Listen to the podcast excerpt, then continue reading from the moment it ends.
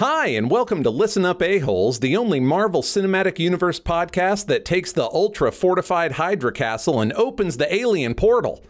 I'm Joshua Unruh, superhero scholar from Pulp Diction Productions. And I'm story expert Lonnie Diane Rich of Chipperish Media. Together, we are working our way through the good, the bad, and the not merciful but necessary of the MCU. So listen up, A-Holes. We're going to talk about Agents of S.H.I.E.L.D. Season 3. Or, you know, at least the first 10 episodes.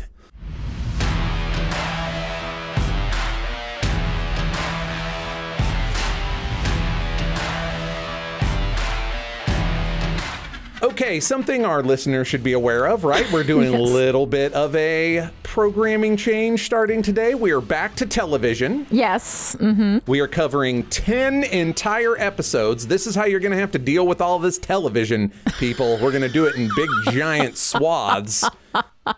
It's either that or we die before we finish. So those are your two choices. Well, I'm or not getting any sometimes die of boredom, right? I mean, not every one of these episodes is worth talking about in that level of detail. And uh, and and no shade because I'm actually enjoying Agents of Shield now. I'm fully, I'm here. Mm-hmm. Yes. Um, but but it is like a network television show that expects you to pay attention for 27,000 episodes in a season. So not every episode is really like carrying its weight, you know. That's But right. But in addition to that, at least for this episode of Listen Up A-Holes, I'm going to have to take a little different tactic with the four color facts. Mm-hmm. Because they don't really introduce like a whole bunch of new ideas for me to go into, right? Like Yeah. I'm pretty sure that in our next episode, I'm going to get to talk about some bonkers jazz from Secret Warriors, which is a book you may remember me mentioning before because it established an ancient Egyptian Avengers fighting off an alien invasion, and also Leonardo da Vinci as an undying spy master of the secret society known as the Shield. I love See, it. that may ring some bells. but that's not this episode. And I'm Mm-hmm. also pretty sure, I'm like 90% sure that I'm going to get to discuss a villain with one of the wilder concepts, period. But again, next episode. Next Uh-huh. Yes. episode. In this episode, I'm going to talk more about some thematic things that haven't really been part of the MCU outside of agents. Mm-hmm. Which is this is this is not shade like when I say it about Netflix, right? But Yes. is honestly only kind of sort of MCU, right? Well, how is like it kind of sort of MCU? I mean, it, it has it has textual support for the Winter Soldier. We've got Yes. like yes. Yes, what that's why that so I would actually say that's fair. Let me amend. Yes. It is MCU adjacent. It's like Okay. the suburbs of the MCU, right? Okay, fair the enough. stuff that happens in the big town matters to the suburbs, but it ain't the suburbs, you know? Right. Unlike Netflix that's like Yes. those are our second cousins over there. we see them like once every 10 years. It's usually Yeah. a funeral, honestly. So, yeah. but these themes, these themes that are being brought up in mm-hmm. Agents, it's really interesting to me that they're being brought up here because, friends, mm-hmm. we have to talk a little bit about the X Men. Ooh. Okay, so the X Men, uh, you get a little bit of history here to make this Yes. Mm-hmm. all make sense. The X Men were one of the few missteps in the early Marvel days, okay? Uh-huh. Spider Man, Fantastic Four, Iron Man, the Hulk, they all slapped from jump. I Yes. mean, they sold, they sold. But the X Men didn't quite catch on under the original pens of Stan and Jack Drink. they created a squad of entirely waspy teenagers as a Oh. metaphor for racism. So, you know, bit of a misstep. Plus, Stan decided to make them talk like a script for Beach Blanket Bingo was fed into an AI that was based on Stan Lee's own Bullpens Bulletins articles. it's real hip. It's real happening, only not at all because no child has ever spoken like this. Neither has any adult, possibly no space alien. Okay, so it just it didn't catch on. Okay, mm-hmm. But it did have good bones. So even though it mm-hmm. was canceled, you can't deny that there's like some good thoughts in here. So the basic concept is Professor Charles Xavier, the most powerful telepath in the world, starts a school dedicated to training mutants who are mm-hmm. people born with a genetic anomaly that gives them superpowers, which, because America is always America, cause them to be hated and feared by the general populace. And in fact, that's the raison d'etre of the X Men. This mm-hmm. is a quote you will hear over and over and over to fight for a world that hates and fears them. Oh, God, that's interesting. It's a great hook, right? It Come is. on. Yes. Right, okay. Now, so naturally, the concept is revived um, Mm-hmm. about 10 years later in 1975 uh, by Len Wein and Dave Cockrum in Giant Sized X Men number one, and Mm-hmm. then is immediately handed off to Chris Claremont and Dave Cockrum in the regular book, Uncanny X Men. Mm-hmm. Okay? So, Wein, Cockrum, Claremont, and later John Byrne worked with a multinational, multi ethnic team of mutants who proceeded to sell more copies than the Bible. So, the reason I have to bring up the X Men is because they fight for a world that hates and fears them, and they do so while low key being domestic terrorists. Which is very much a thing going on in the early episodes of this season. Yes, absolutely. In fact, there was a moment not too long ago where it looked like in the 616, they were in the process of replacing mutants as a concept with uh-huh. inhumans, probably due to the various movie deals making it impossible for the X Men at the time to appear in the MCU. So there was a push in the comic books. Like they didn't just like get rid of the mutants, but they uh-huh. stopped making new ones for the most oh, part. But Inhumans were originally part of the Marvel canon Yes. and the things, right? They were just different. So what you had was a very, and boy, will we get to this. There will be Yes. more of this when when we actually, God help us, watch the Inhumans television show. you want to talk about like scary second cousins, man? There's going to be some drinking involved in that, I think. Ooh, yeah, if not more. Um, so yes, the Inhumans actually showed up very early in the Fantastic 4 but mm-hmm. the Inhumans that you saw were only the royal family, and they they are like a subset of humanity, or sort of a sort of a branch evolution of humanity because the Kree mm-hmm. janked with our genetics, right? Yes. Mm-hmm. but they had their own entire kingdom and society. And by the time they showed up, uh, well, I think they were still in the Himalayas when they first showed up in Fantastic Four. But not very long after that, they moved to the moon because they were just like, humans suck, and who can fucking argue at this stage? So they had this whole civilization that was based around only the most uh, genetically pure, who had had the most training. Were only those Inhumans were allowed to go into the Terrigen Mists. Okay, so what you have in the more recent history is uh, a for reasons that oh believe me I'm sure at some point we'll get into they set Yeah. off a Terrigen bomb okay Okay. so it covers the world in minute particles like particulate of Terrigen mists so Yes. all of these people that are just wandering around who have inhuman genes like in their background you know Uh-huh. who knows how many hundreds uh perhaps thousands of years you know Yes. that that the inhuman was introduced into their bloodline but now they have it and they all go into a little cocoon and they come out with new powers right Okay. mhm. and for the longest time that was the only way we were getting new super people when before Yes. it was just like fuck it if we don't have time for an origin just make them a mutant Right. Uh huh. so the 616 for a minute there looked like it was going to go real hard for that. And now, frankly, it's kind of confusing because they've more or less gone back to just having mutants, but also there's all these characters, some of whom got really popular that are also inhumans. And let's just, you know, everybody don't look too closely, right? it's kind of, you know, what it is. Um, so, as I say, Again, most likely due to the movie deals. That was the 616's push. Yes. And I understood, and I'm going to explain why I actually think that's not a bad idea. But it also hurt me a little bit because I love the X Men. Yes. So Spider Man was 100% my gateway into Marvel, but his Uh-huh. amazing friends, you're the right age to possibly remember Spider Man and his amazing friends. it's a cartoon, and his Yes. amazing friends on that show are ex X Men. Ooh. And the whole team of X Men actually made a guest appearance on his cartoon more than once. And this just made sure that I knew very early on who the X Men were. Yeah. And I was like, who's that angry fellow with the knives in his hands? You know, that kind of thing. Because I am a boy of a certain age at that Yes. point. What do you mm-hmm. want? You know, mm-hmm. Clint Eastwood with unbreakable knives in his hands. My God.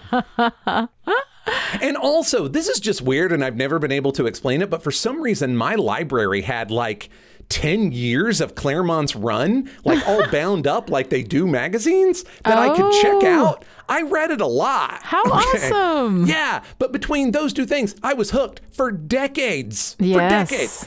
And I love their fucked up, very imperfect metaphor because Mm-hmm. really, I mean, you you know, it's not bad. Science fiction is for exploring these kinds of Yes. Mm-hmm. things and creating a stand-in for uh, for racism, or later a Mm-hmm. stand-in for the AIDS crisis when they introduced a virus that only affected mutants. Like, it's not a terrible idea, Right. But it feels like they never quite or entirely managed to unhook themselves from the fact that it all started with five white kids.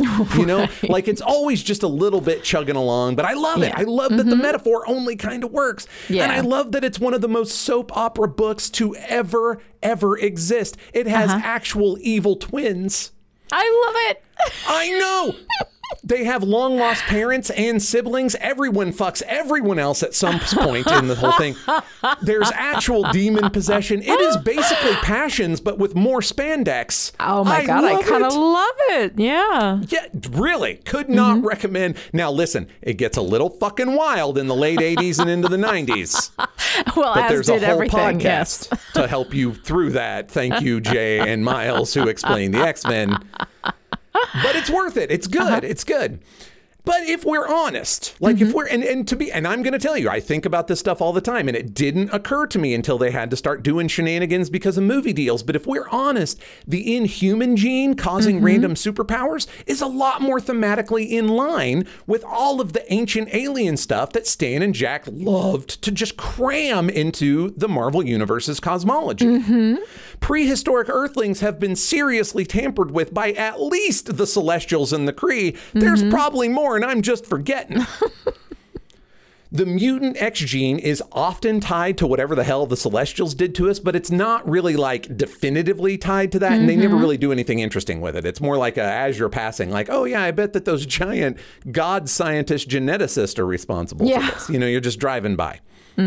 But having a group of human beings with inhuman genetic potential from who the hell knows how long ago, that's fantastic. Like, that's Yes. right in that ancient alien stuff, right? Mm-hmm. How much Neanderthal do I have in my DNA? Fuck that. Tell me how much Alpha Centaurian I still have in my DNA. That's what I want to know. 23 and me, baby. yeah, they failed me on that score.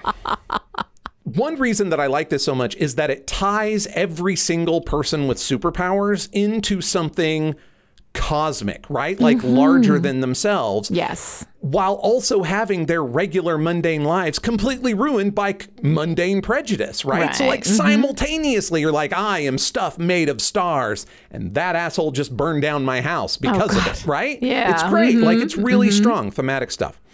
And you can imagine what it would be like for those folks, like the average guy, you know, who just lives in the Midwest and can d- do something completely low key, like start small fires. you know Right. you know, uh, float three inches off the ground. You can imagine what it would be like for them when Black Bolt and Medusa, king and queen of the Inhumans, show up and just declare themselves king and queen of all of them. That'd be amazing. and now, this is the part that is an unpopular opinion, and I may hear about it, but if we're brutally honest, the X Men work best in the 616 when they're basically off in their own corner. Okay. I mean, how much sense does it make for large swaths of people to hate the X Men because they're mutants, but be totally fine with Captain America, Captain Marvel, the Wasp, She Hulk, and whoever else, right? Right. hmm Where are the government programs making giant robots to register and or murder them? I ask you. Right. Now I know real life people are personally inconsistent. So liking Captain America who has superpowers and hating that guy who has superpowers because he's a mutant is legit, right? Yeah. But fictional universes, they have to make more sense than the real world. It's Absolutely. not fair. It's not fair, Absolutely. but it's true, right? Because they're written. Because when something is written, when somebody's making a choice, you can't rely on, oh, that's the way it would really happen. Because reality is a complete mess. Fiction is an attempt to make our reality make sense. And when you do that, you can't live by the rules of reality. Yes. So that is excellent. Yes, I agree. Obviously, mm-hmm. it's a big deal. I mean, I get that it would totally be that way in the real world, In but the real world, but that's not what we're doing. World, Yes. not what we're doing. And mm-hmm. when you have now, uh, also it was the '60s, and the X Men mm-hmm. came out in the '60s, and you you for anybody who has kind of like looked at the broad swath of horror, you know that the '50s were very much the enemy within of horror, right? Yes. Like your pod mm-hmm. people, your blobs, stuff like that, because we were terrified of commies. Lonnie's laughing because she's seeing me laugh because because I'm really socialist. So that cracks me up that I would just be an object of terror for any random 50s suburbanite just makes me happy. But so the idea of like randomly from within us for no reason, for nothing we did, uh-huh. and that's where the threat comes from. Yeah. That's mutants. Like I get it, right? But honestly, that's in humans too. And now you have an alien threat. So so it's both from within us and from without. What happens when they come to collect that check? It's just it's just more thematically resonant. Yeah. And all of this swings around to why I don't think that the X-Men should be integrated into the MCU. Mm-hmm. By all means, be MCU adjacent. Be another Earth in the multiverse that Endgame accidentally established exists in the MCU. But they cannot be part of the main Earth and uh-huh. maintain their own thematic resonance as mutants because, frankly, the Avengers of the MCU have given the world enough reason to hate and fear super people without slathering a clumsy racial metaphor on top of it. Right. So for the X-Men to just show up and do that shit like in the middle of everything would be even weirder than it is in the 616 mm-hmm. where it sometimes gets a little weird, Yeah. right? And even worse, and I know you're going to not believe this thing that I'm about to say right now. but even worse, it would negate what Agents of Shield is doing here, which is uh-huh. actually finally quite good. Thank you. I'm so glad you like it. Well, I mean, you know, it only took 45 episodes, I guess, right? Something like that. There was good stuff in season two, but we'll argue about that in a little bit. Four Colors Facts is not the place to do that. Yes. I bet we don't. But at mm-hmm. any rate, argue about it, I mean. Uh, and I'm also fine, similarly, with the uh-huh. Netflix stuff being redheaded stepchildren that have been disavowed by the MCU. I'm fine with all that. Mm-hmm. But they have always maintained, like at a corporate level, at a at a marketing level, like in Yes. every way mm-hmm. that really matters, they have maintained that the agents are mm-hmm. actually part of the MCU. And mm-hmm. I feel like it's a bad idea to shit all over your new franchise's themes as well as shitting all over your longest running and most popular small screen property. So here I am defending Agents of S.H.I.E.L.D. and condemning the X Men? Honestly, this may be as wild a turnaround as Lonnie has had on Thor. I don't know. I don't know. I don't know. That was a pretty a pretty hard turnaround for me. I got to say, get dark and beardy, and then suddenly I'm in your corner. I don't know. Let's uh let's go back and listen to my first thoughts on those uh season one agents episodes. Someday, someday we will get drunk and listen to these old episodes together as old people and A annoy retrospective. annoy everybody around us. All right, so now I guess it's time to talk about Agents of S.H.I.E.L.D., Season 3, Episodes 1 through 10. For the first pod of season three, our team of plucky agents deals with the rise of inhumans, superpowered people popping up all over the world as they ingest fish products infused with the Terrigen crystals that fell into the sea at the end of the last season. Daisy heads the team that retrieves the newly inhuman, but another shadowy government group called the ATCU keeps beating S.H.I.E.L.D. to the punch. The group is helmed by a woman named Rosalind. Coulson confronts her only to discover that they're both trying to do the same thing protect the world and protect the Inhumans. But there's a new Inhuman named Lash who is killing them all by burning their hearts out of their chests. Drama queen.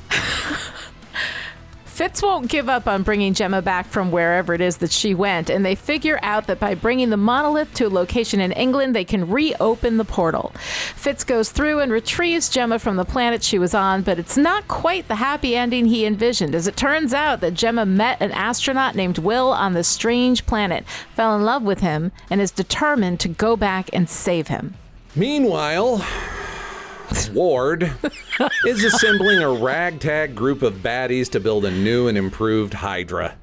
As Hunter and May go after Ward to take him down, he orders a hit on May's estranged ex, Andrew, who just barely survives. When May goes after the kid who was watching Andrew and working for Ward, she finds him just before he dies, and he tells her that Andrew is Lash. Coulson gets close to Rosalind to try to find out what the ATCU is up to and discovers that the ATCU is putting newly turned Inhumans into stasis pods to keep them safe while they search for a cure. Coulson and Rosalind start sleeping together, and while he distracts her with a tour of the SHIELD facilities, he sends a team into her outfit, and they discover that the ATCU isn't protecting Inhumans, they're turning them. Coulson confronts Rosalind, but she had no idea this was happening. They figure out that Gideon Malik. They figure out that Gideon Malik is doing dirty work behind the scenes, working for Hydra. Malik pulls Ward in, saying that Hydra has a leader on a distant planet that they need to get back. Ward's like, whatever, I just want to kill Coulson. Sorry, Ward. Fitz and Simmons figure out that the monolith is connected to Hydra, who was behind the NASA outfit that sent Will and his team to the alien planet. While Coulson and Rosalind are having dinner, Ward shoots her in the throat from a building a block away, then calls Coulson to gloat while the writers pick up Rosalind's limp body and stuff her in a fridge. Now Coulson's on the warpath to kill Ward, and he pulls Hunter in. Meanwhile, Ward kidnaps Fitz and Simmons to force them to help Hydra get back to the planet and retrieve their leader, who also happens to be a monster who's been eating all the human sacrifices Hydra's been sending all these years. When Ward tortures Simmons, Fitz agrees to go through the portal to help Malik and Ward. Just as they go through, Coulson dives from a plane and shoots through the portal behind them. On the alien planet, Fitz teams up with Will, intending to save him and leave Ward at all behind. But then he discovers that the monster killed Will and took over his body. Fitz kills Will just as Coulson kills Ward. Fitz and Coulson jump through the portal and reunite with everyone on the other side. Everything's great! It isn't. Ward managed to get through as well, except he's not Ward. He's dead. Hooray. But not really, because we still have to keep looking at him, because he's the monster, Hive, who has taken over Ward's body and is now on Earth. Oh, yeah, and Lincoln's there. I didn't Who? mention Lincoln at all because nobody cares. Nobody, listen, oh, n- you don't go into a room where, you know, really exciting things are happening and start telling people what the wallpaper's doing. Nobody wants to know. Fair enough. Okay, Joshua. So here we are finally, Agents of S.H.I.E.L.D. season three. I have always liked Agents of S.H.I.E.L.D. It has always kind of been my thing. I have liked it ever since Ward turned at the end of season one. Um, I really enjoyed season two, but season three, season three, season three is my thing. I love this season. So I'm just dying to know what you think so far. I have prepared some remarks. Okay. This is a massive improvement over the lackluster first season Yes. and the meandering, confused second season. Yes. We do have more than one focus, but the focuses are kept to a reasonable two since they were wise enough to tie the inhuman obelisk into Hydra. yes. I really don't think they did that when they first introduced the obelisk, but it's a hell of a good move between season two and season three. It's a good shift. Yes. Personally, I like very much that we're spending so much less time with Daisy. Mm-hmm. I'm sure Chloe Bennet is a wonderful person and she is a fine actress, but that character started out as garbage, middled as garbage, and might just now be pulling itself out of the dregs. Maybe we'll see. Regardless, I'm happy the spotlight is being shared. Yes. Mm-hmm. Same goes for Ward, with whom we're still spending way too much time, but at least there are also other Hydra people for us to hear from, so that's good. Mm-hmm. As discussed in the four color facts, I very much approve of the way the Inhumans are being handled. May and Mockingbird teaming up is dope as shit, and I now have another spin off I'd like to see. I haven't named it yet, though. Yes. There are some missteps, of course. Coulson's whole affair with Rosalind is kind of terrible throughout and ends up with a fridging, so minus 100 points to Gryffindor. But I love Constance Zimmer though. Constance Zimmer, the actress who plays Rosalind, is like one of my favorites. I love her. it would be really nice if they would get these actors and actresses that you really like and then give them characters that are worth a hot shit. And then do something good with them. Yes. Yeah. Yes. Yes. Okay, but overall, mm-hmm. big win. Yes. So I think that the only lingering misgivings that I have, and honestly, this is kind of meta. This is this mm-hmm. is just me living in the world that we live in. But I think the only one that I have, the only kind of like just doubts that I have, are that this show kind of feels like a throwback to like 10 or 15 years ago. Mm-hmm. It feels like it's back in the day when networks were starting to do superhero shows, but they were afraid to go ham on it. So you got stuff like the latter seasons of Smallville and Heroes and Alphas and stuff like that, Mm-hmm. right? With the focus this season on creating a team of super spies that have superpowers but no code names or costumes, it feels weird in a world where I can tune into a large slice of the DC universe on the CW five nights at the seven. They're going in another direction. You know, maybe it's a I little retro. it. It just but yeah. it just feels very old school. In the year of our Lord 2020. I can understand it. Well, you know, Coulson has that retro feel to him. I mean, he loves those old analog spy things. Like maybe the storytelling goes in that direction too, because they just love it the old way, the way it was He's done. He's got yeah. VHSs Yes. of all 10 seasons of Smallville, and he Yes, starts he at like season six and says, This is it. this is how we have to be. Yeah, I. I I love it. I think I agree mostly. Like I um I do like Daisy much more this point forward in the series. Um, Oh, so well, I sure, enjoy but you're her a giving lot me more. a bar to trip on at that Yeah, point, right? Like, yes, no, but there's actually some some good Daisy stuff. I think that that you'll enjoy. I hope anyway. Um, but yeah, for me, it's it's so much fun to come back and um and like just enjoy these first ten episodes. I also really love the fact that we have story hops. That that this actually functions as a season of story, Yes. and then we come back for the second half of season three, and that feels like another season of story, which is the way that it should be. Twenty two episodes is too much story. You end up spreading. What is that Tolkien thing? Like uh, too little butter spread over too much bread, like that kind of thing, right? Um, so now that we we're taking these these narrative arcs and you know doing two in a season, or even in the future, there's going to be some where there's three in a season, um, Yeah. where we have three of these narrative hops. boy, Um, that I- sounds right, too. That's Yes. about eight episodes a piece. That sounds great. Perfect. This it's it's really really great, and I love that move. Ever since television, you know, started going towards cable, towards these prestige stories, thirteen episodes a season, um, that was really the sweet spot for storytelling. While the sweet spot Mm-hmm, for advertising, when we had a handful of networks and we could, you know, occupy and monopolize everybody's attention, was you know a twenty-two episode season. So now we have the storytelling and the economics actually finding each other, you know, and working together together beautifully, so that we end up with these reasonable narrative, uh, you know, chunks of story um, in television. And so it was really neat to see Agents of Shield be among the first of the really really long seasons to kind of like find that sweet spot and tell their stories that way.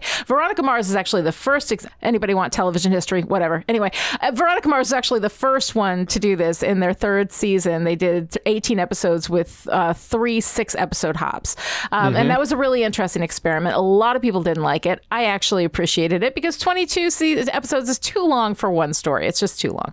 So I agree with you about the yeah. Mm-hmm. 22 episodes, and I feel like anyone who didn't like that about Veronica Mars season three should probably pay attention to the much larger problems that Veronica Mars season three has. Okay, fair I'm enough. just listen. I liked uh, the structure of it. you show up for superheroes, you never know what kind of commentary you're going to get from me. Well, we'll do our Veronica Mars podcast when we're finally done with the MCU, which of course will never happen because this is just way too much material to get through. Um, one of the things that I found most interesting, I think, I, when I was thinking about like this this particular hop of of narrative in season three, um, that it seems like the thing we come back to, especially because Ward Ward has this, I don't know, obsession with I need closure you know this kind of thing but it's not closure it's vengeance right you know Yeah. and so when when we talk about that like because ward needed closure over what happened with what's her name from last season who i don't even remember and i don't even care i didn't even care enough to look it up that's how much i don't care um, Lonnie, I forgot that that was what he was mad about until I saw it in the script. I forgot. Like, I forgot that there was a specific thing he was angry it was about. the fake May that he was apparently apparently was the love of his life, but I'm not sure he ever even mentions her by name. He just is like when the woman you love dies in your arms. I'm like, you've never loved anyone, Ward. Shut up. they may be doing it by accident, but that is Yeah. the most in character Ward thing I've ever heard. like, it- I, yeah. when a woman you love dies in your arms. What was her name again? Uh, shit. She looked like May most of the time. I don't know. I don't remember. May-ish. Mayface. May. Her name was Mayface. Mayface. Her name was Mayface, and he loved her. Joshua. He loved her. Um. Anyway, yes. so he loved Mayface, and because like. Coulson got Mayface killed. He wants this closure. Um, and so, because of that, he kills Rosalind. And because he kills Rosalind, Coulson now, of course, wants to get vengeance. And because Coulson wouldn't leave Ward there dying on this other planet because he had to kill him, he gave Hive a dead body to hop into, right? So, all of this stuff, what happens, what we're setting up with Ward as Hive, you know, for the next hop of this season, um, is basically all about there are always consequences for vengeance. Vengeance is never a good thing. So, I don't know that I would necessarily say that this is a conscious theme that they're going for because they are talking about so much. We're talking about the Inhumans. I love this, you know, to fight for a world that fears and hates us. That whole thing is interesting. We've got all this stuff going on, which we're going to get to about who exactly are the good guys here because I don't really know. Um, you know, what are what are the what are the right choices and how you deal with people who are suddenly superpowered, who uh, most of whom probably a didn't ask for your help, you know, but also are struggling when we open up at the season with Joey, you know, who is melting metal and has no idea what the hell's going on. It feels like a rescue, you know, but I'm sure that not Yeah. all of these superpowered people are feeling that way. So we're going to have that discussion in just a little Well, bit. and we saw a guy, right? The guy Mm-hmm. who who is basically uh, like his head wants to split open with pain every time he's near another inhuman. I mean, Yeah. there's another guy who's like. I don't know how you rescue me, but go ahead and come and rescue me. But they didn't find him because he's not out causing problems. right, right. There's a lot of questions about not just uh, like the people that you save and how they feel about that, but also your approach, right? Like, how do you yeah. find the subtle people?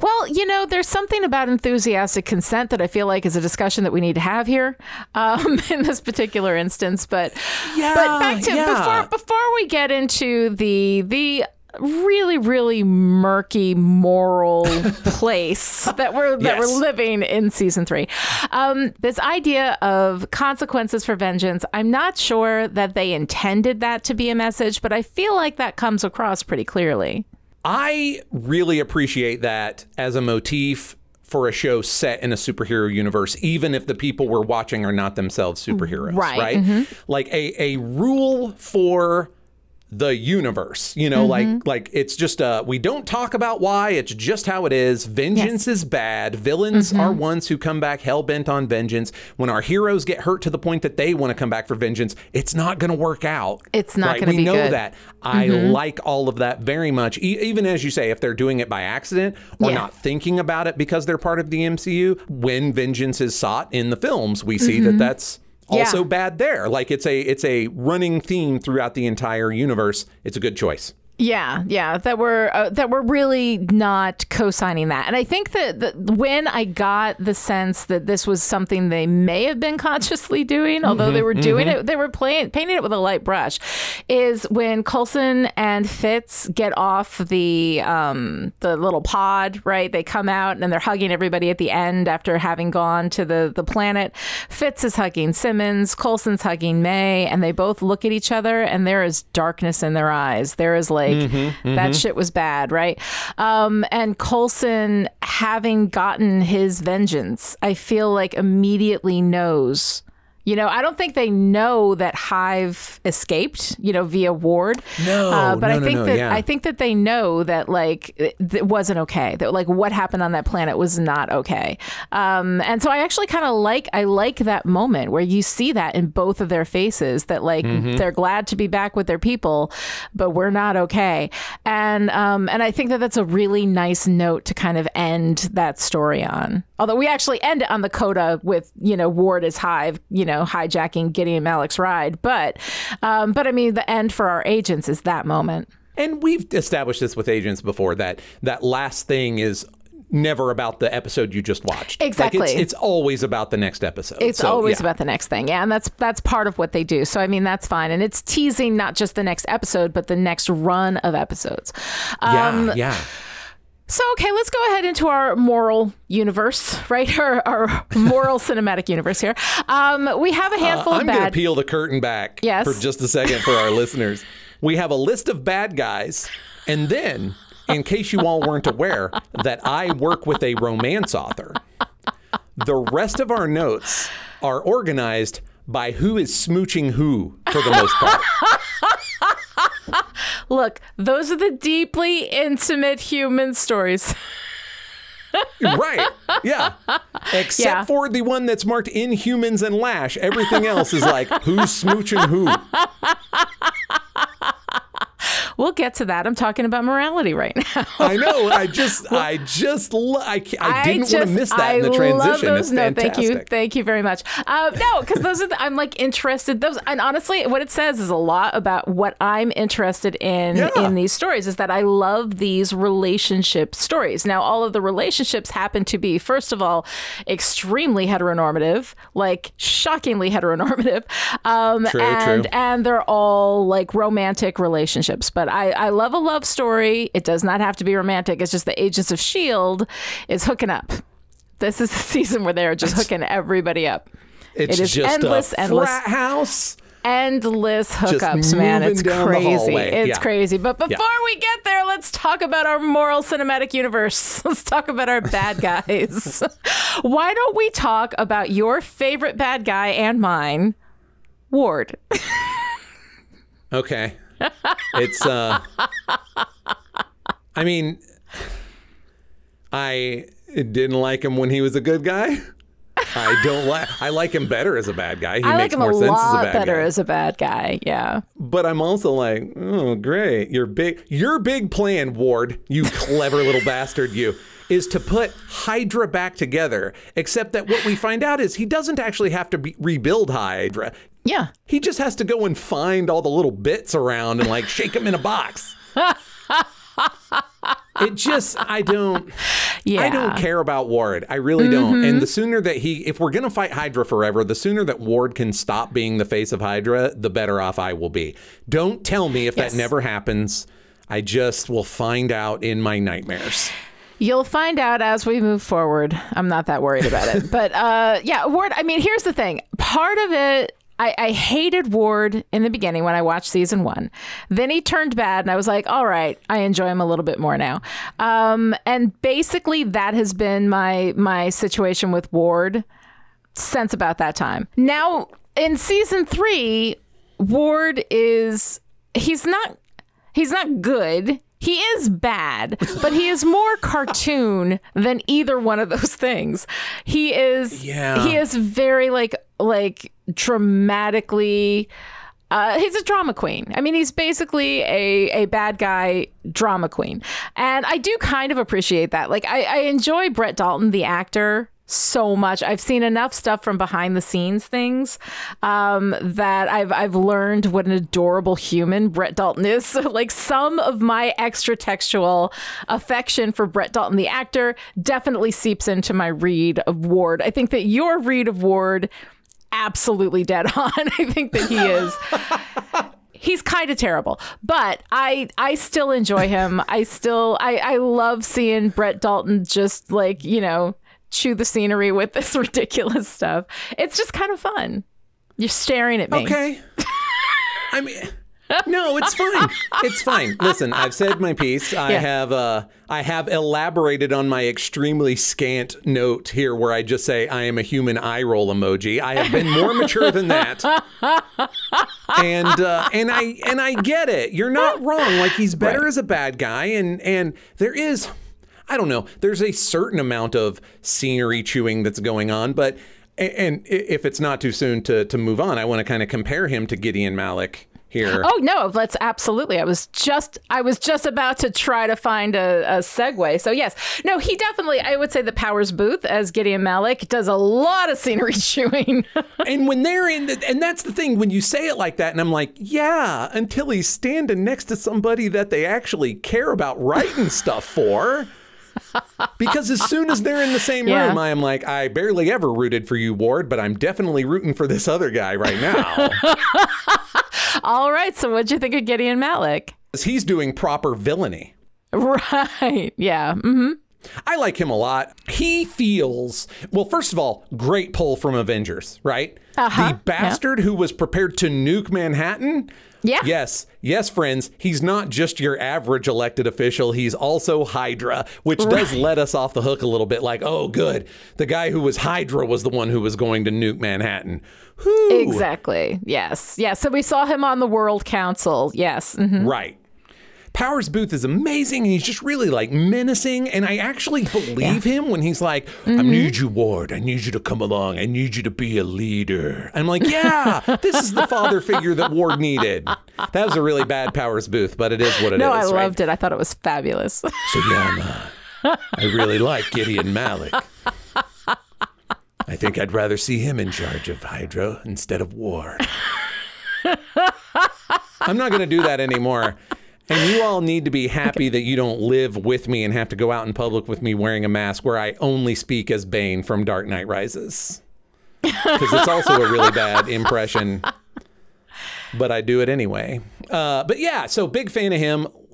Lonnie, I feel like you also like that guy some. I do. I do. I actually really do. I enjoy Gideon Malik. I think that he is he's full on menacing evil with no I mean I like I like a villain that has um that has some nuance to them that maybe uh, sees themselves as doing ultimate good. Like i really enjoy somebody who is is kind of torn between the moral poles you know um, has that internal conflict. But in lieu of that when there is no internal conflict, when it is just, I am here to French kiss evil all day long, like that is it, then I like it in a Gideon Malik type of form. That, like, here is this guy. And especially, especially, there is no one better to play ultimate, like, uncompromising, uncomplicated, no internal conflict evil than an old white dude. Like, that is like the best representation of that kind of evil. And I think that it works really well with Powers Boothe. I like Powers Boothe as an actor. Um, I think that he's he's really fun. I like his he he has this sense of commitment. Like there are some actors who can just come in and they can throw off the you know the the lines. They do their job and they go home and it's fine. Like you get a sense of commitment from Powers Boothe Yeah. as Gideon Malik. Like he is there to play the shit out of what he's given. And I actually really like it. I like the fact that like, you know, when Rosalind figures it out, you can see it, you know, dawning on her. She's like, "Oh my god, Gideon Malik is evil." And in that moment, I'm like, "I didn't know we were playing Rosalind as stupid." Because of course Gideon Malik is evil. Look at him. Well, now hold on, Uh-huh. because I agree with that. That he's pretty uncompromising evil, even if you want to like Yeah. give largesse to him, like as a cult member, right? Like he's bought into the cult of Hydra. Even Right, if right, you want to right. say, Mhm. okay, he, you know, and it's still pretty bad. Um, but the way that Powers Boothe plays him. He's so like magnetic, like he just has a lot of charisma. He's got a lot of charm. Yeah. And if you imagine that a guy with like that level of gravitas and charisma and money showed up and was Mm-hmm. like, "Hey NASA, NASA, would you like me to bail you out? Uh, I've got a little project I'd like to do on the side." See, gravitas, charisma, and money are three reasons why I would absolutely not trust that dude. well, I, you say that because you're not literally under the sunspot that is his charisma, where you're just like, "That guy's amazing." I hope Gideon Malik. Yes. I hope he tells me that he wants me to be a leader. I hope he tells me he's going to be my new dad. I don't want a dad from Hydra, but if I have to have a new dad from Hydra, can it, can Can it be Gideon Malik? please? Yeah. Mhm. All right, so we're we're pro Gideon Malik. He's he's doing pretty well. Um, we've just seen the very beginnings of Hive, and I think that this is probably mostly a discussion that we're going to save for the next run. You know, the next episode Yeah, where we I talk don't about even the think they back said half Hive. of season three. No, I think I've spoiled it because well, because I talked to you okay. about it, right? Yeah, yeah. He's he's Well, because I because yeah. I was worried. I was worried Right, about like what four color facts am I going to have? And you're like, they've got a villain, and you and I was like, which villain? And you go, I don't know if I should say. And, I, and then you go, he's a Hydra guy. And I think it was my, I think the Hydra guy who was made out of radioactive bees was my third guess. I think. And so, and then I was So I'm really excited about that because that is crazy town. I cannot wait. I have deliberately not looked it up. But they really like he's barely here. Right. Yeah, no, true. But I've deliberately not looked up Hive because I am waiting for your four color facts. I'm going to have a bottle of wine and I'm going to sit down. We're going to record. It's going to be wonderful. I got to be honest, I may have blown my wad with made of radioactive bees. I mean, we'll see. yes. But so I'm intrigued by Hive, Uh-huh. but he's really he's more like a like a looming presence, you know, than an actual villain in this. Mm-hmm. Yeah. Um, and I'm actually kind of curious how human eating monster who's apparently not made out of radioactive bees, I don't know. right. Well, Uh, he's, like a, he's how a- does that work? Well, because at the end, we see what looks like a snake coming out of Will's charred body, right out of his mouth. Yeah. It looks kind of snake like. It's not like bees, yet he's called Hive. It's going to be really interesting. I am very, very much looking forward to the back half of this season. I'm My really eyes are peeled. forward to that. I'm, I'm Yeah. excited to discover, but, but I, I- don't I really can't have wait for that. feelings about him yet. Like yeah, as a bad yeah. There's guy. not really much. There's not much to know. We've only seen very, very little of him in these episodes. Um, okay, so here we are at the uh, bad guy intersection of Shield and ATCU. Uh, which is worse here?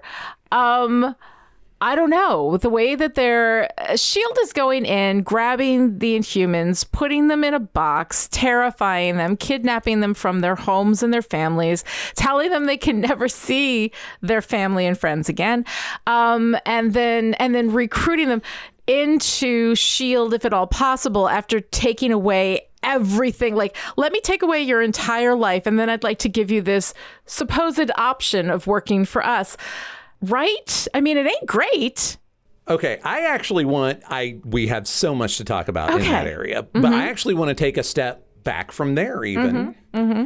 And I just want to reckon with the fact that SHIELD is a rogue organization with no nation state or intergovernmental organization to answer to. They're terrorists.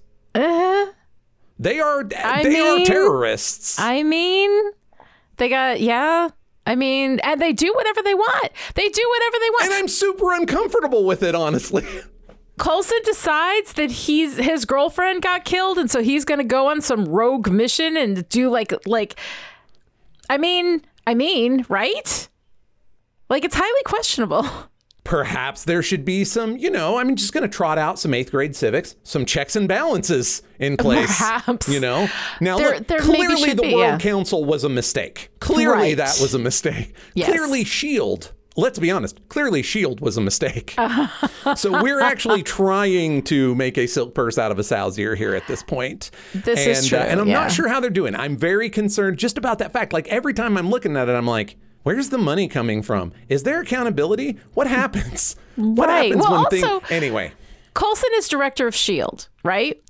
Sure. he- Uh, but it is- is why because he said so. Because there's no oversight. Well, I mean, yeah, like he, apparently, but like Shield is not just this little group here, but like Shield is like a, you know, it's like a worldwide. They've got like places all. He's got to manage like a team of like he's got to manage like hundreds of employees and and all of these locations and everything that's going on.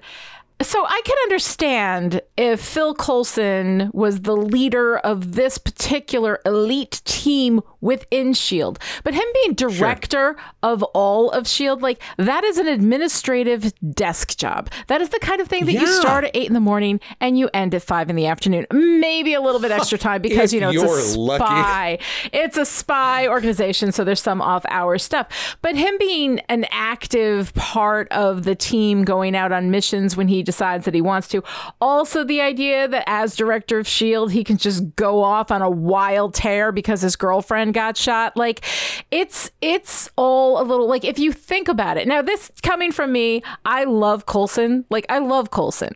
I question his methods, but I love Coulson because Clark Gregg delights me, and I can't help it. I have trouble separating the actor from the, the part that they play clearly.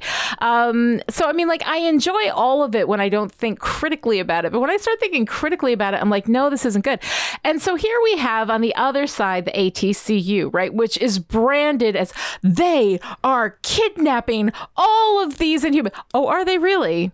Oh, are they really? Perhaps you'd like to take your stones in your glass house and get the fuck out of here. Like, I mean, Yeah. what is the ATCU? What they're doing? I don't see that as being. I I still see it as a violation of basic civil rights for people who are still human. You know, I mean, they've got certain like superpowers Yeah. now. But the thing is that like I, I feel, and maybe maybe this is, but like I feel like at least Rosalind is like. At, at peace with what she's doing. Like she's like, I know. Oh, I know this isn't great. Like she's not being morally superior about it. She's like, I know this isn't great, but when you all you have are shitty options, then you pick one and you go with one of your shitty options. Her argument that we do this until there's a way to find a cure. Um, and you know, and then they they have like the her husband with cancer backstory, and like you can you can sympathize with the approach that she's taking, regardless. I think that I don't want I don't think that one of them is morally superior to the other. Am I missing something? Uh, no, I don't think so. But I'm gonna be honest. I hadn't. I honestly hadn't thought really hard about it because because once I realized that it bothered me so much that Shield is just rogue doing whatever it wants, I stopped trying. I like tried really hard to not think Stop about it. Stop thinking and I about was the just moral like, questions. Shield is good guys, ACTU is bad guys. Got it. I mean, Got I just it. went with it. I just went with it. See, I'm still wasting my time rejecting the premise. No, I listen, I was trying to do right by you and be Oh. like, damn it, this is actually entertaining. Stop worrying about the fact that this is completely illegal and shocking. and I do, I do actually think that Shield's approach is better. Um, it just looks really messy because, like in the one example we're given, which we are expected to kind of extrapolate out, yeah. they're also stopping kind of a natural disaster while also trying Yeah. to help this guy. But there's a Mm-hmm. lot of therapy involved, and like the whole you can never go home again thing is what the fuck? Like that smells like that whole thing I went on about uh, Ultimate Spider Man being like, at 18, you're shields. You are owned by the US Yeah. government. Like that's bad. Don't Right. do that. Yeah. And then Yeah. I feel like whatever whatever high ground the ATCU was trying to have, and again, maybe this is decades of X-Men comics, but as soon as she said, and we'll find a cure, Mm-hmm. I was like, excuse me, you will not cure me of my identity. you know. This is who I am. It's a part of me. Right, right. But You I know. liked I liked the moment though where Daisy said, "You're just afraid of us," and Rosalind said, "Fuck yeah, I am." you know, Right, and I respected that. I respected that she was like, "Yes, of course we're afraid of you. For every one of you that's decent and good and wants to do good things, there's somebody with incredible powers who wants to go and burn the hearts out of people." You know, so like I get it. I actually liked Rosalind. Okay. I I think I didn't dislike her as much as I was very unsure what the show wanted me to do with her. Right. Because I guess yeah. this is our trans this is our transition into Rosalind and Coulson. There Because we we're go. talking smoochy face now. because their relationship is bad, Uh-huh. right? Like it's bad. When you were first watching this the first time, Oh, the relationship is absolutely bad. right? And and it's the relationship and how it develops. No, she's evil, and then suddenly they're sleeping together. Right. They're sleeping together for like a minute and a half, and then she dies, and she's his one true love, and he's got to avenge her death. You know, It's so bad. God, that yes, that's the just the no. fridging but, of Rosalind is offensive.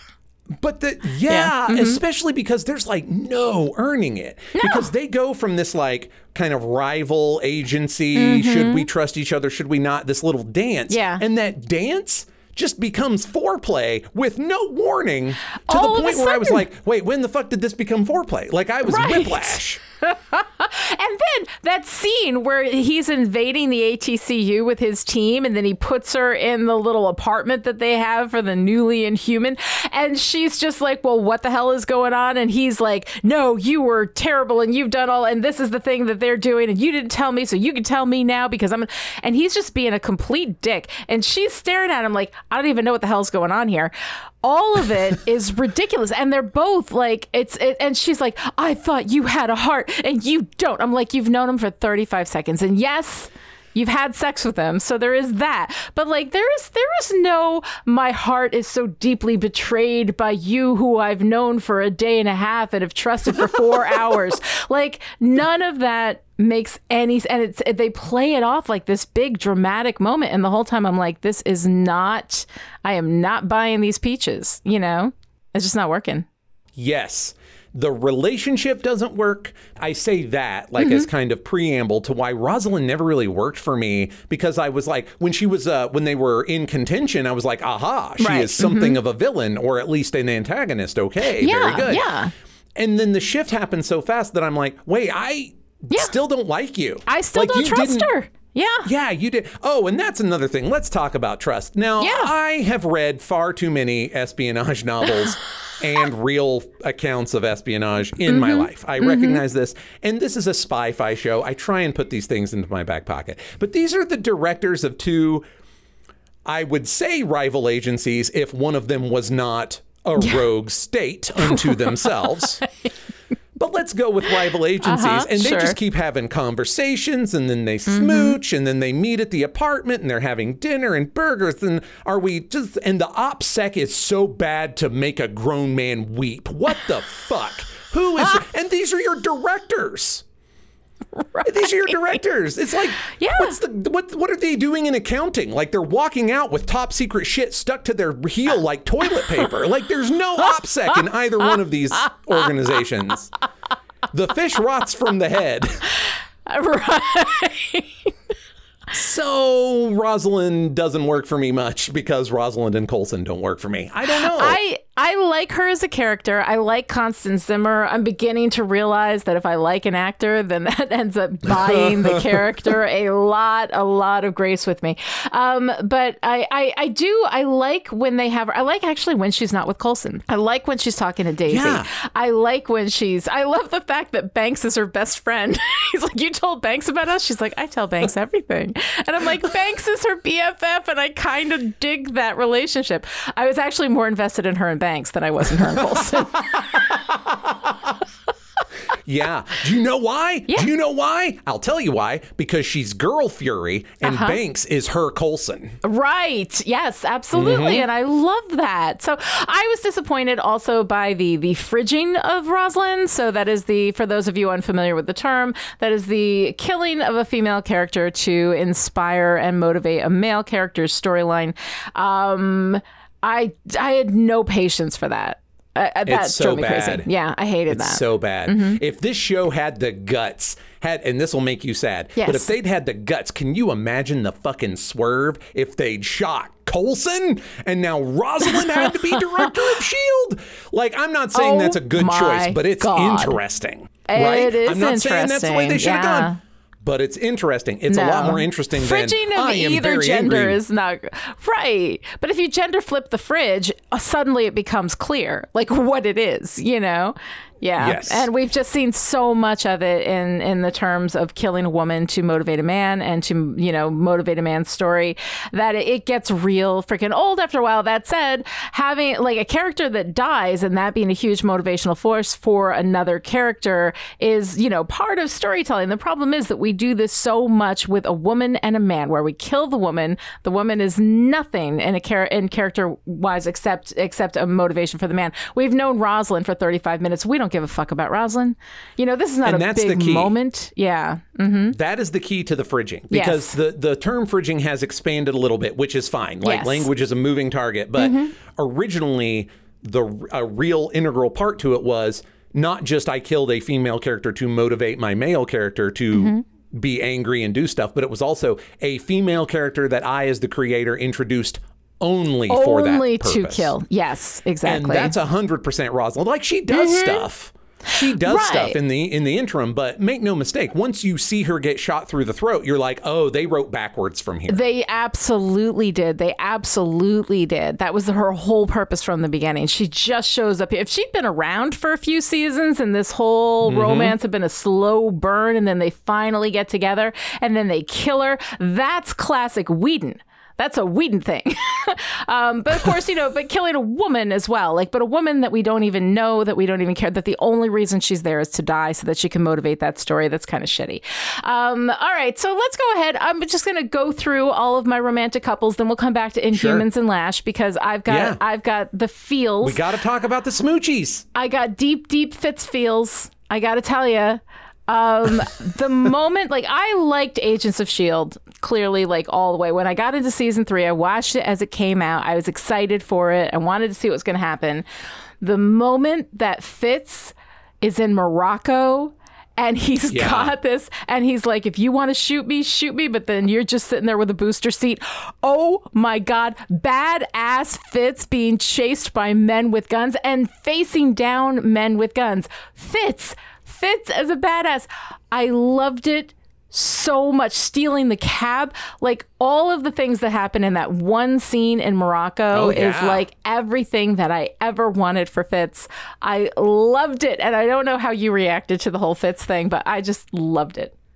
Well, I love that scene very much. I'm so with you. I Mm-hmm. Yes. Mm-hmm. loved that that version of Fitz, and I was re- I really bought into the motivation and that he literally has nothing to lose without Jemma, and I Mm-hmm. Yeah. bought into all of that. That scene is fantastic. Mm-hmm. Unfortunately, I feel like it's a bit of a peak, and he spends the rest of the time in quite a, a trough, you know, and and I think that's fine, really, because once Jemma comes back, clearly she is the focus of that of that subplot, right? Because she's Mm-hmm. The one who went to the other planet and and has apparently another love interest, the fuck ever. And um, I, that I, listen, I'm being dismissive. But I actually love it because this is the Uh-huh. most soap opera bullshit. Like, oh yeah, yeah. I mean, I was I kidnapped it. accidentally to another planet where I just happened to meet a very handsome astronaut, and now I want to have all of his there's only babies there's on the one, deserted there's planet. one person on the planet. One person on the deserted planet just happens to be like this hot NASA astronaut. That is a romance novel just waiting to happen. It's awesome. And then we come back and there's this kick ass love triangle. I love all of it. I love every scene with Fitz and Simmons. I love the whole thing. I buy all of it. I am completely hook, line, and sinker in Fitzsimmons. I love this whole thing. I am not arguing any of your points. no, no, no. I'm not even. I'm not even like Yeah. nagging on it, Yeah. right? Like it's just that, like as soon as Simmons gets back, Fitz fades into the background, which is, as I say, Oh, it's appropriate. But he it's doesn't. appropriate. He doesn't. You know what I love? I love this moment when she says, I met this man there. He's stranded. And Fitz is like, we're going to get him back. I love that whole thing. I love that Oh, no, they no, no. didn't do the jealous, I'm going to try to undermine him. When Hunter comes in like a Weasley piece of shit and says, You're actually going to save this guy. And then Fitz is like, Yeah, I'm going to save this guy. You know, um, that he, he, because this guy saved Jemma, you know, I mean, everything. Like, I love Yeah. that from Fitz. I love the fact that we don't knee jerk to this stupid bullshit love triangle conflict that and no, even no. at the moment 100%. yeah oh god 100%. i love that i think that's another incredible moment for fitz in this season No, no, no. It is. It's very good for Fitz the character. It Yeah. is not very good for Fitz's spotlight. oh sure sure sure yes Right. That's what I mean. Like Mm-hmm. We have this amazing opening scene with Fitz, and then and I mean now look, and and and th- there's actually some interesting writer discourse going on on Twitter as we record this about like Yes. that maybe it's a little unhealthy that we're talking about like that's it, only write about conflict, only conflict, you know. And I'm like, I'm listening, but I'm also Yeah. like, yeah, but I want to care. And Fitz is a good example. Yes. This is the mm-hmm. right choice for this character. It is the right mm-hmm. choice for him to be like a good person, you know? Okay. And mm-hmm. and I love all that. Like that's good stuff, but it does not do wonders for his spotlight time. No it def- like when you open with him like that like that is Right. fitz dialed to 11 and then we get fitz at like 5 and 6 you know but i mean i do i love i love all of A it generous i love all of five. it i love Right. I love when he goes to the planet and he's trying to save Will, and then he discovers that Will is this monster thing, and then he shoots him, and then he and Coulson go back through. I I love all of it. I think out of all of Agents of Shield so far, this pod, as far as Fitz and Simmons go, may be my favorite run. Like I just I adore this whole thing. Yeah. No, that's hard. That's hard to argue with. I, I like them a lot. I still, honestly, look. I know that they're just going to keep trying to make fetch happen, and I am mostly lying back and thinking of England. But I just do not buy them romantically, and actually, Oh, I I think they're a lot better as BFF. I, re- you know, so I love. clearly, I, love the am friends. losing the fight. I know. Well, yeah, it's it's it's gone. Like Fitz and Simmons are a thing, but I mean, I but I love those. I love those like close friends to romance. You know, stories. So I think that we have way too few stories where we have two people who would be sexually attracted to each other's gender, regardless of what those genders are, um, and then we don't force them into a romantic relationship in our stories, where we just allow two people who are attracted to the genders of the other um, to just be really solid, good friends, because that happens all the time. Sex, however, is an obsession culturally for us. And if there is ever an opportunity where two people are would be attracted to the other the genders you know the, the genders of the two people if that matches up with who they're attracted to um, that we have to have them have sex. Like we cannot you know the only time we have like a man and a woman as best friends is if one of them is gay. Then we can have it you know because they would be attracted to it. and it's fine. Exactly. But um, so I think that I, we do have far too few of those. But I also, at the same time, love the best friends falling in love story. Um, that is something that I've got a real soft spot for. And seeing it in Fitz and Simmons, I, I wanted them together from the beginning. I do tend to ship, I tend to overship. I tend to see couples that I like and be like, "Oh, I ship it." Um, but uh, but yeah, these these two, I was absolutely in on it. So like, I understand your point, and I think that you're right. But in this specific situation, I love it.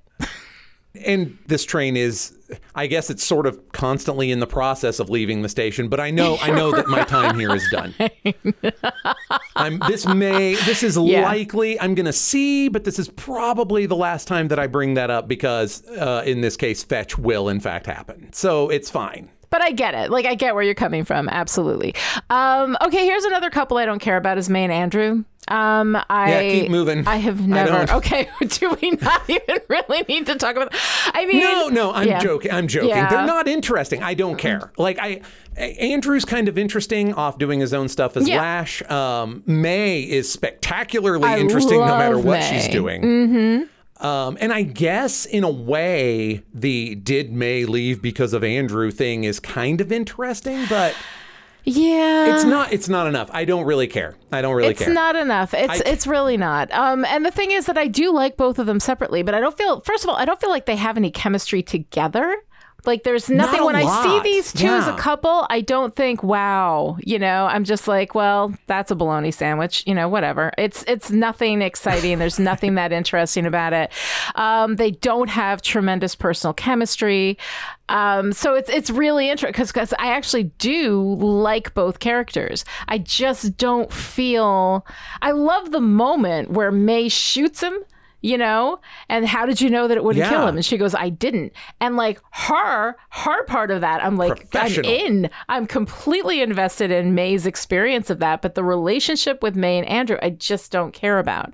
Um, so I don't know. It feels like, it feels to me like May and Andrew, of course, we had established that they were together, you know, when she went to Bahrain, Right. when all of that stuff happened.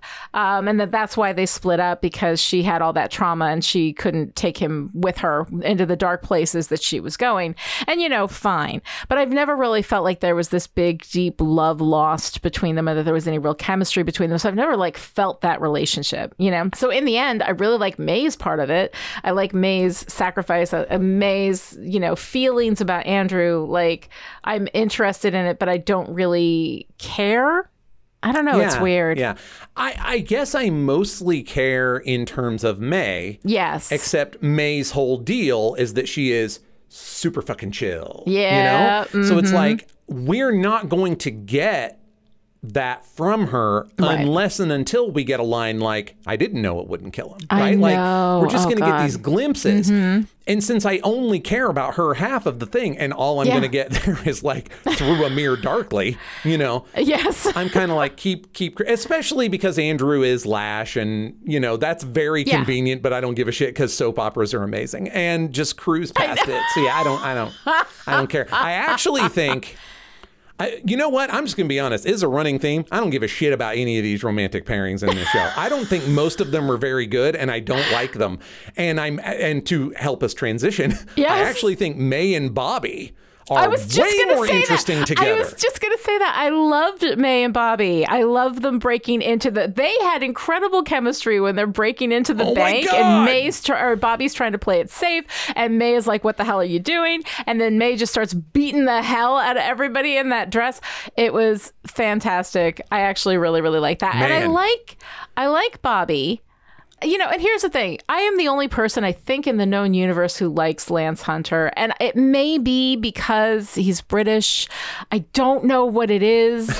I like him and no and literally nobody I don't know anyone else who likes him, who enjoys him, but I do. I think he's funny. I, I think like he's him cute. fine. I don't see him I don't see the chemistry again like with him and Bobby. That relationship I don't buy.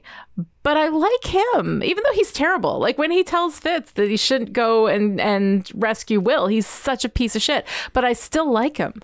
I can't help it. I like Hunter a lot as Okay. Hunter. Okay. Right? Uh-huh. Like separate from any of his uh, like interpersonal entanglements. I really like um, I believe in the notes here I refer to him as the reckless and 75% competent hitter. right? That's his job. right. And he nails it. Yes. Mm-hmm. It's great. Like nobody nobody sends Hunter to pick up the coffee order because it would just he would just be like, "Oh, I don't I don't know, man. I, I can't do a British accent." And I'm not and I've already done my Bad Powers Boothe. But this guy would come back and he's like, "I don't know, they're all small and they're all black. You guys figure it out." Like you can't he's not detail oriented, which is bad for a spy. Right. But if it's yeah. like, um, who do I have here that I would like to send on a probably suicide mission to get Ward? oh, fuck, Hunter's perfect. So I actually enjoy Hunter as Hunter. Yeah. Mm-hmm. I do not buy Bobby and Hunter at all. I don't either, unless They're doing the bit Yeah. Mm-hmm. from the second season where mm-hmm. Hunter is constantly low key threatened by the fact that Bobby is better at everything than he is. That is the only time I find them entertaining. That's it. Yeah, yeah. No, it's not. It's not great. Um, okay, I don't even care about Daisy and Lincoln. I didn't even mention Lincoln in the. I wrote the whole summary for all of the episodes that we did at the top of the show, and I realized as I finished it that I didn't mention Lincoln, and I could not be arsed to go back and put Lincoln in because I did not care. Okay. I don't really care about Daisy. I super don't care about Lincoln. And together they are like a singularity of me not caring.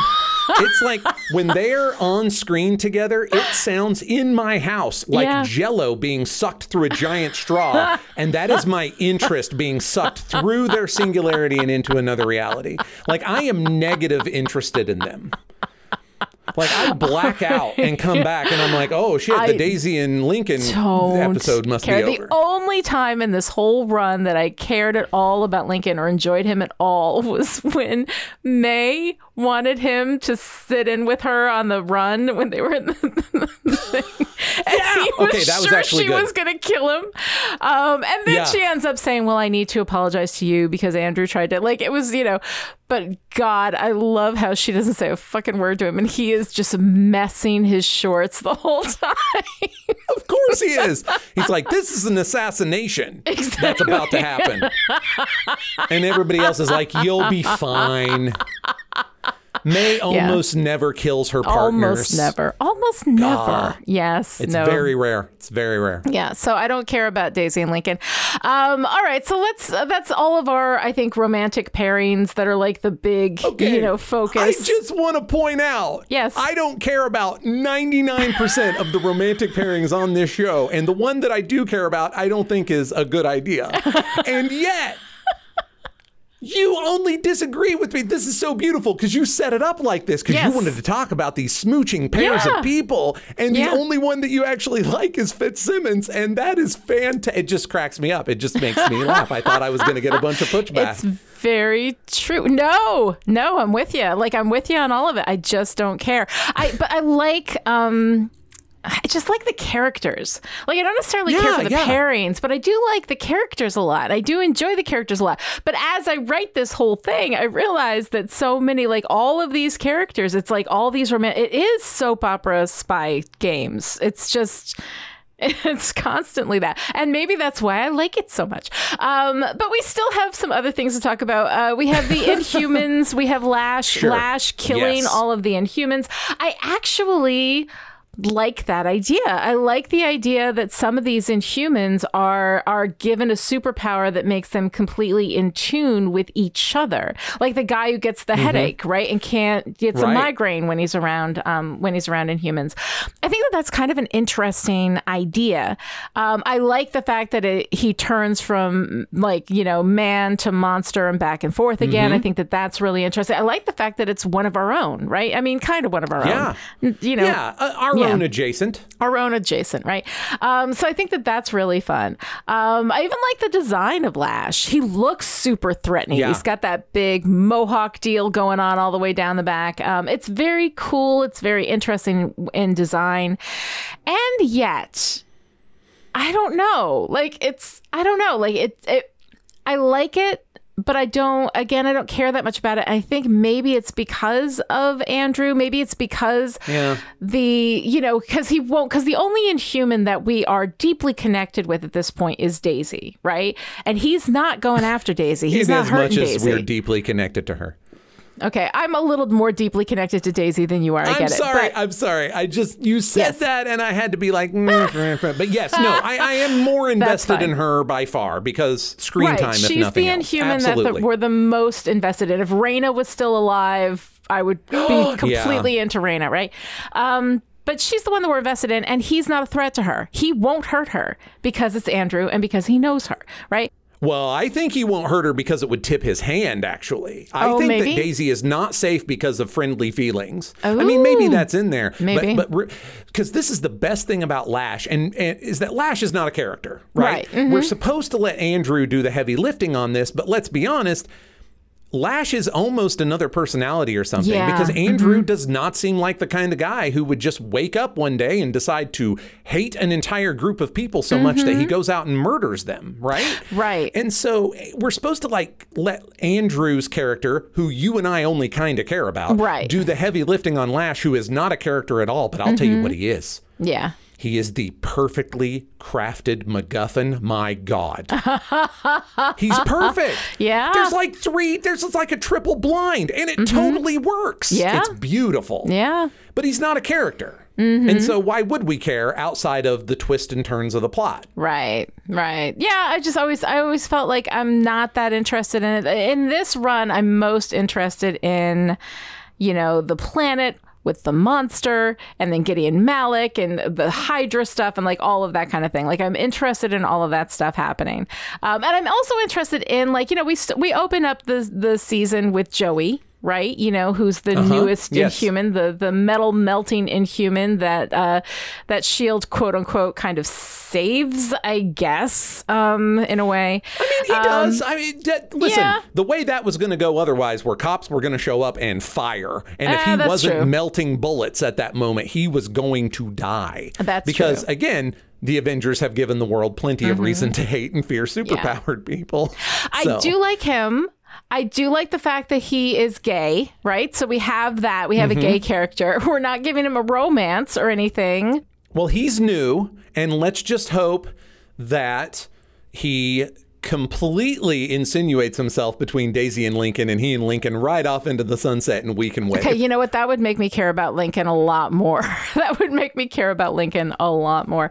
But yeah, like the fact that we have one gay character and it's the only one that has absolutely no romantic relationships whatsoever because we have not allowed any other LGBTQ onto the set, you know, as of this time. So, um, so that I find a, a you know a little bit irritating. But I do like the fact that we are there is at least an an LGBTQ like acknowledgement um, which is the where you know a start, I guess. So we do have that in in our Inhuman stable, and you know we'll see that grow a little bit more. I do like that we bring him in, that he starts working, you know, as part of the team. If this was something that he deeply wanted to do and that he was deeply into, I think I'd like it a little bit more. But you know, whatever. He's he's excited. He's got powers. He's starting to use them. It's cool. or if he was very against it, but then saw Shield help other Inhumans, Yes. and he changed his mind, and right? wanted and this is what he wanted to do like i would feel like if he had a personal investment in making that choice for himself rather than having it made for him Mm-hmm. i think i'd probably feel a little bit better about it but i like the character I like Very the much, I like the character. I think that he's really really cool. Um, Yeah. So other things, I love Peter MacNicol returning as Elliot Randolph, the wayward as Guardian Professor Man. guy. That might be my actual favorite episode, and. For, for a few reasons, but Mm-hmm. Yeah. a number one, him. He is so Yeah. good. It's a little different. Like their characterization of him is a little different Yeah, from the uh-huh. last time. Yeah. But but it's but it's like you know what? That guy's like four thousand years old. We don't know Uh-huh. his life. He was a scared rabbit this last time. This time he's like, I'm gonna end this shit, and I'm here for both of them. I'm, I like it. I like it. It's that was a really good pull. I like him. I like him a lot. All right, so I hear that your son has a theory about Mavith. Mavith. Mavith? Mavith? What is it? Listen, there is no way. Is it Maveth? It doesn't matter, Maveth or Maveth. I guarantee you, I am ready for our Jewish listeners to set me straight. But if that is remotely how that word is actually pronounced, I will eat someone's hat. I don't believe it. I don't believe it. It is I most a bunch likely of white wrong. people saying Yes. a, a very Yiddish or Hebrew word. I don't buy it. So Yeah. please correct me, Jewish listeners, Yes. if I'm wrong. Um, but I bet I'm not. And when you come and ratify that I am correct, please also tell me how to say it properly. That would be cool. Uh, Thank phonetically. you. But yes, Please and thank you. Yes.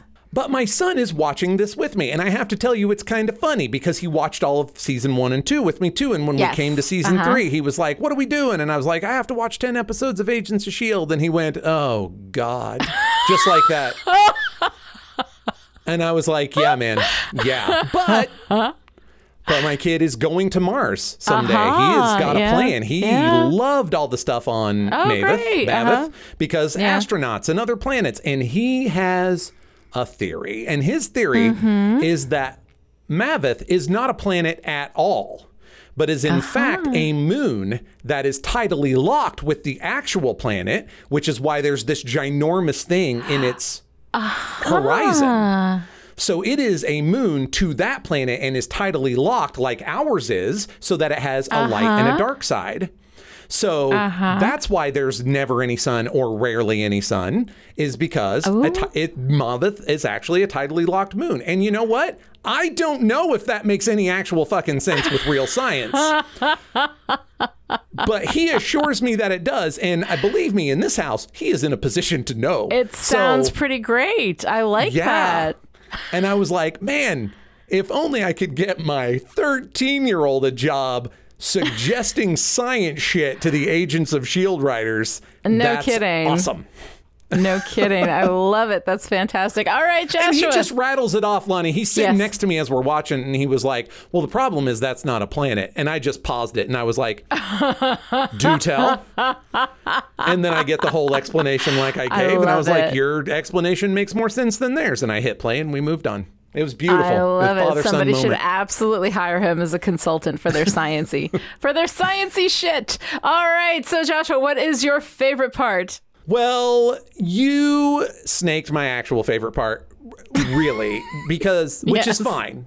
Because uh-huh. you love it more than I do. I love Yes. it, but you love it more than I do. Mm-hmm. So if it's not that one moment, which we will mm-hmm. get to, I think that my favorite part is the sheer unadulterated balls of this show to just rip off X Men's Hellfire Club in the same set of episodes that they're ripping off the X Men's whole thematic raison d'etre, and then daring to make their Hellfire Club also Hydra. It's unfucking believable. The stones on these people. I mean, what I really want to see at this point is Shield, uh-huh. mostly lowercase, the Shield, right? Like up Yes. against whatever 1700s Hydra was calling itself. I know I'm not going to get that, but I would watch that show. Oh my God, that sounds fabulous. But yeah, that's the thing. A secret, like a like Mm-hmm. a secret society that's uh, basically rich assholes. Yeah. Uh-huh. you know that has been around forever. So they've got this long, illustrious, you know, history of uh, very famous white rich assholes being Mm-hmm. members. is the Hellfire Club. and and look, I will say the X Men do it much better and with much more style. Uh-huh. But as I'm when they did the flashback intro to that one episode, when everybody's like, "Who's gonna draw the short straw and have to go to the other planet?" I was like.